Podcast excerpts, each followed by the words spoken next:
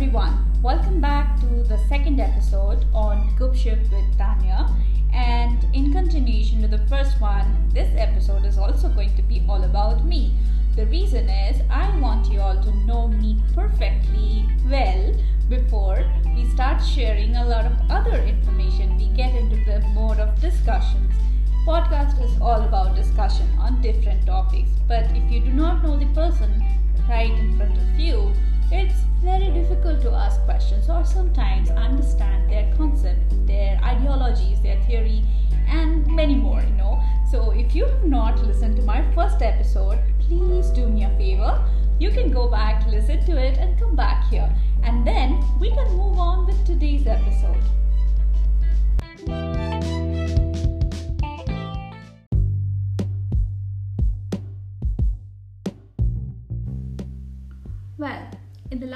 Episode, I told you how I came up with this weird spelling for my name and also how I did my basic qualification as an aircraft maintenance engineer.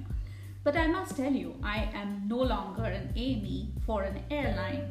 I actually worked as an AME for just three and a half years, after which, out of everybody's understanding, I would say, I moved into the aircraft manufacturing or design manufacturing company. When I studied AME, I was told that uh, this is something, this kind of uh, you know qualification is something that will never let you go anywhere else other than airline because of the certification issues. But it turned out something that I was uh, looking for a job three and a half years after I started working in an airline because it was closing down, and uh, there were not many options at that point of time. So I started. Uh, you know, circulating my resumes at different places, and this thing popped up where aircraft manufacturing company was looking for someone with an experience, a hands-on experience in airline now it's both ways okay? So it's not just the the employer who looks for people the employee also looks for an opportunity. So in my case both of these things were available and i fitted well in this job. And then i continued there for five years nine months. And after that i did take a break from aviation for two years and i taught french came back to aviation. And now i am still with the same aviation domain, but I would say I work very different things. I work on commercials, I uh, work with a lot of numbers, financials, I work with legal, I scream at people, and I do a lot of other crap also. So, uh, leaving these aside, I would say that I have continued uh, my career, but I have chosen different paths and uh, working on with my passion uh, elements that are that is art craft animation and several other things like writing reading which you see me doing on the social media that has also been a part of the, these years. I would say in the 17 years i have contributed it in a 50-50 way but yes how much of focus i've had in the beginning years in the initial years uh, it was always for my basic qualification the aircraft then it started shifting because I, by the time I really knew the aircraft so well that it was okay. It was like, you know, piece of cake for me. So I could concentrate on my painting and artistic capabilities.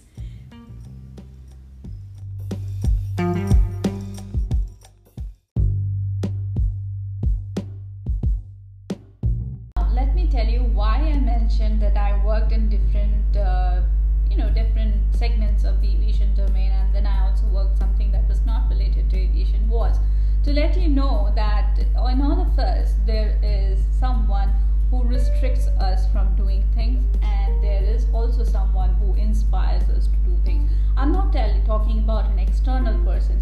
So today's topic the second episode is specifically on your influences that you gather from yourself that is your internal that is something that is imbibed and maybe you are aware of it or maybe you're not aware of it. So let's talk about that in detail okay?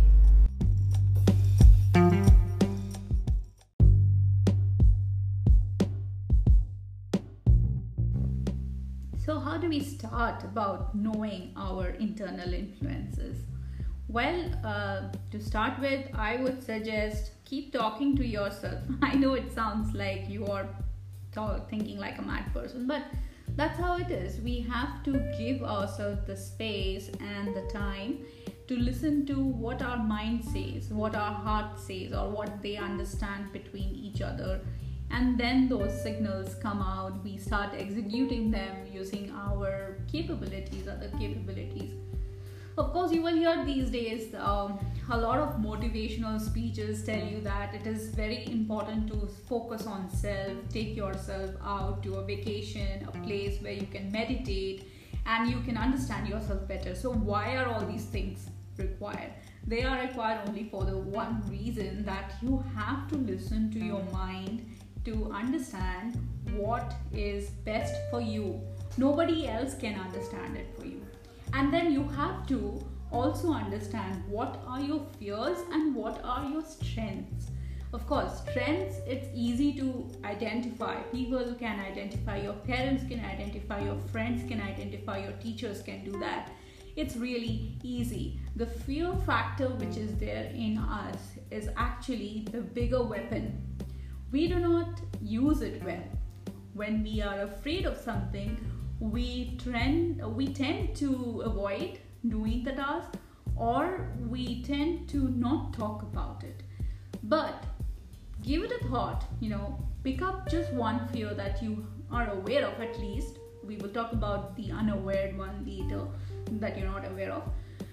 If you are aware of just one fear and think about it that if you give yourself a chance to overcome that fear how much of satisfaction you will just that bit of satisfaction gives you more energy. It thrives. It, actually you thrive on your own energy. You burn that fear and you get energy to fuel yourself further right? So that's that's the purpose.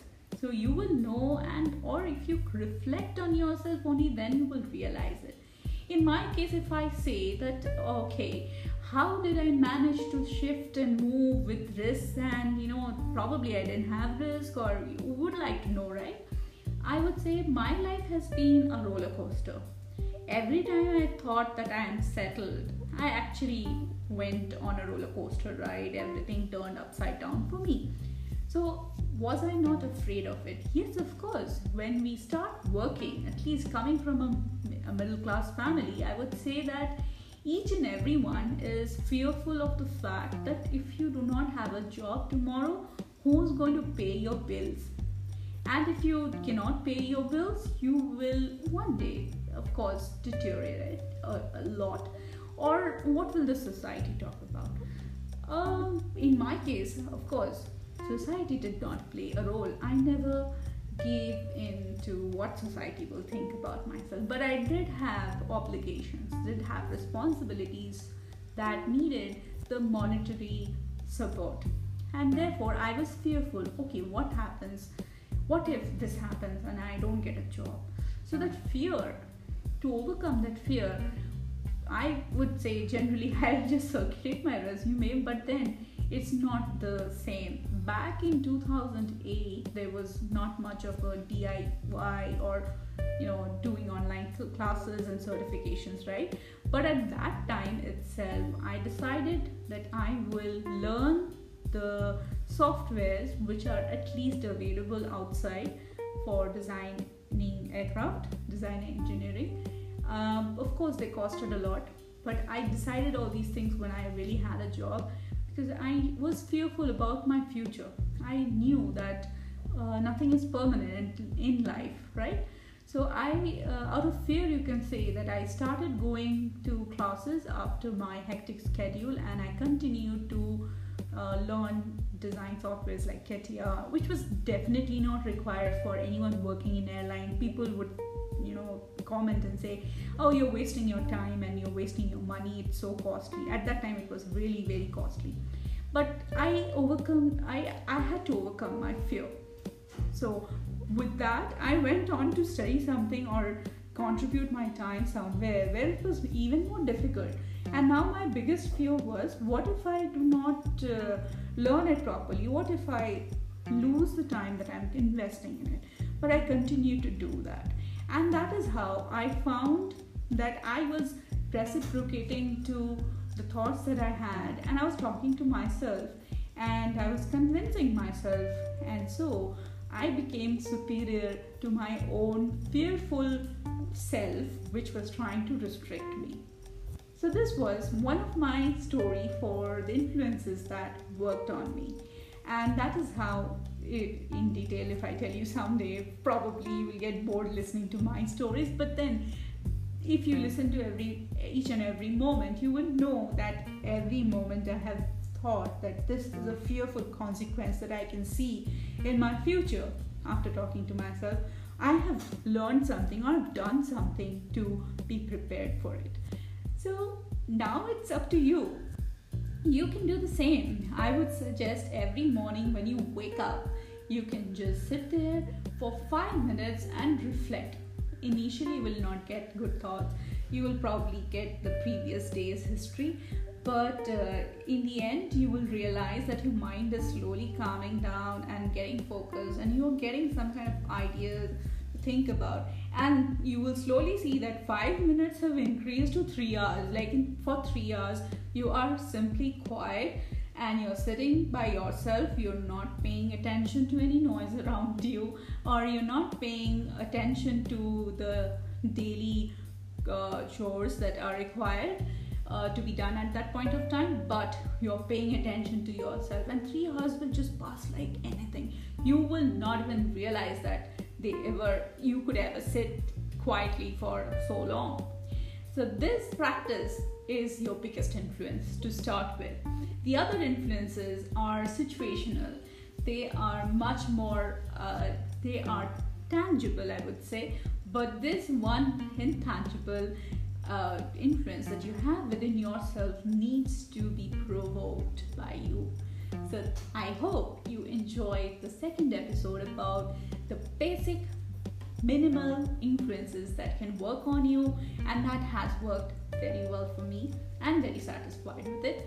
I leave you here for today, and tomorrow I come back with another topic, probably with a different, fresh idea. When I wake up in the morning, something will come up in my head, and I'll come back and talk here. So I hope you enjoyed this episode. If you didn't, please do let me know. Of course, I am open to all kinds of feedback, and I look forward to your comments a lot. Okay, signing off now. This is Tanya. Bye bye.